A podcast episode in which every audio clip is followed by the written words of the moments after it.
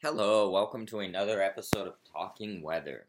Today I wanted to talk about pressure systems and wind and basically how these how these things work in a kind of a general context. So basically wind it always flows from high pressure to low pressure. It's always wind is basically the atmosphere trying to equalize itself.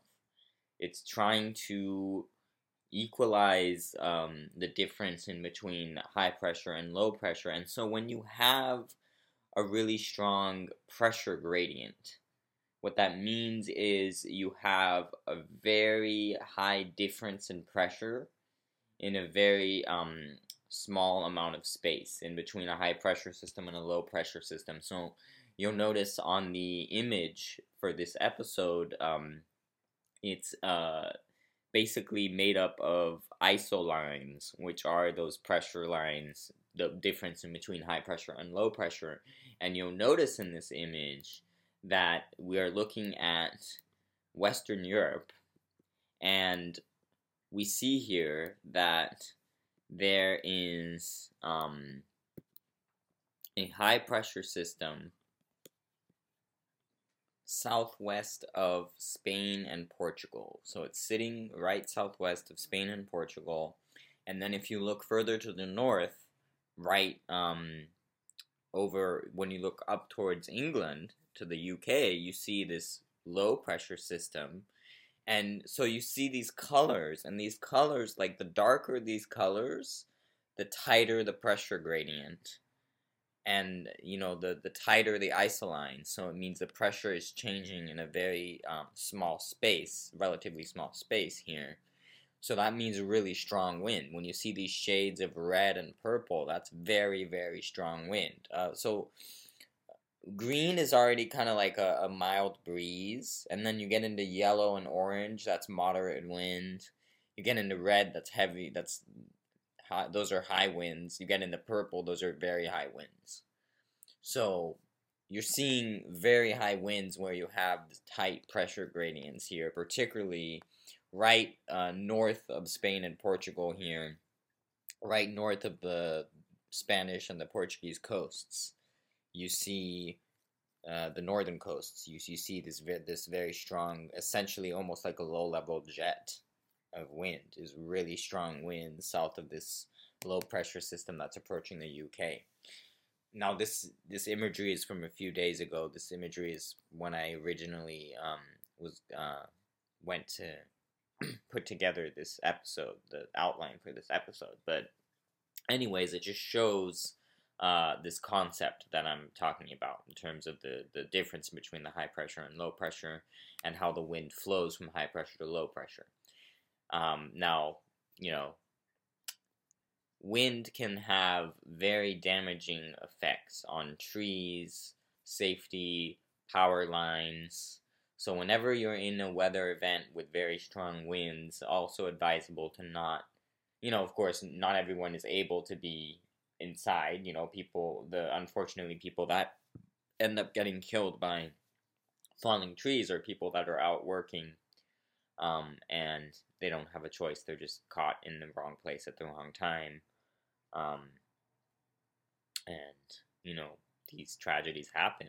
Um, and we've unfortunately had quite a few of these tragedies in the Bay Area this winter. Uh, it's been a very, very wet, very stormy winter, which has been good on some end, you know, for the soil and everything, of course, it's been very good. And for, for snowpack, it's been good, but unfortunately, it has caused fatalities as well. because um, we just get so much at once, and, and the wind is what really um, caused a lot of problems with a lot of these storms. Um, anyways, uh, the, there's also something called the Coriolis effect, and you'll notice that uh, in the map that um, in the map for this episode, the winds are circulating uh, around the low pressure, they'll circulate around the low pressure systems in North America in a counterclockwise flow, and in a, the high pressure systems in a, a clockwise flow. And um, in the southern hemis- hemisphere, it's the opposite. It's clockwise around the low pressure and counterclockwise around the high pressure. But the reason we have uh, this the these clockwise counterclockwise flows is because of something called the Coriolis effect, and that has to do with the Earth's uh, rotation. The fact that the the Earth is spinning, uh, it is rotating as we speak. That is what causes that. That's why it's not a straight line from high pressure to low pressure. Because if we didn't have the Coriolis effect, it would be a straight line. But we have a Coriolis effect. We have the Earth is is constantly spinning. So that's why we have these kind of um, situations where the, the wind will rotate around uh, pressure systems.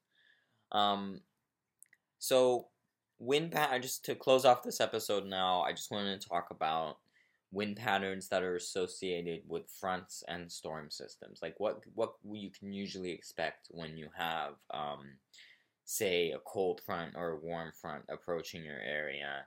So if you're in the northern hemisphere and you're right ahead of a cold front, you're usually gonna have, um, and it depends on where the cold front is coming from. If the cold front is coming from the west, you'll have pretty much south winds, straight south winds ahead of the front because of the Coriolis effect and where the low pressure system is going to be, you, you know, usually dragging the front from from the top, from up above. So usually going to have westerly winds. I mean, sorry, southerly winds with that configuration. Now, if the cold front is coming more from the north, you might have more west southwest winds because the low pressure system is going to be in a different location and the circulation of the winds is going to um, be more prone to south southwest winds in that prefrontal period. Now, once the front passes, if it's passing from the west, you're going to have mostly westerly winds on the backside, west northwest perhaps. If it's passing from the north, you're going to have mostly northerly winds after that frontal passage. Um, and those northerly winds are what bring in the much colder, drier air from Arctic regions. If we're talking about the northern hemisphere, if we're talking about the southern hemisphere, cold fronts usually approach from the southwest direction, mostly in Argentina, and then in Brazil, usually they it's more of a southerly direction with most fronts. Um, and that's what it was like in Sao Paulo when I lived there.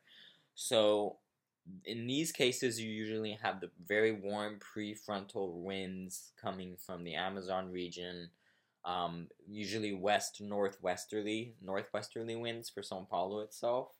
Um, and it will get really warm, and you know, it'll be maybe 90 Fahrenheit, 32 Celsius. And then the next day, cold front comes in from the south, the winds shift to south southeast. They start bringing cooler, moist air off of the ocean, and also uh, a much cooler air mass, which is originating from polar regions, um, from southern Argentina, Patagonia region. So it's much colder air, and so then the temperature will, the high temperature might only be 60 Fahrenheit, 16 Celsius, where it was super hot the day before, and then now people are all in sweaters and stuff, and especially in uh, places like Brazil where it doesn't usually get very cold very often, and especially you have the wind combined with that, and people usually don't have heating in their homes there. Um, it people will um, tend to wear a lot of layers if they're able to, and unfortunately, a lot of people don't even have a lot of layers, so um, it can it can be a problem. Um, but anyways, um, that's all I have to say today about wind. Um, and I hope you enjoyed this episode. Thank you for listening, and I'll see you next time.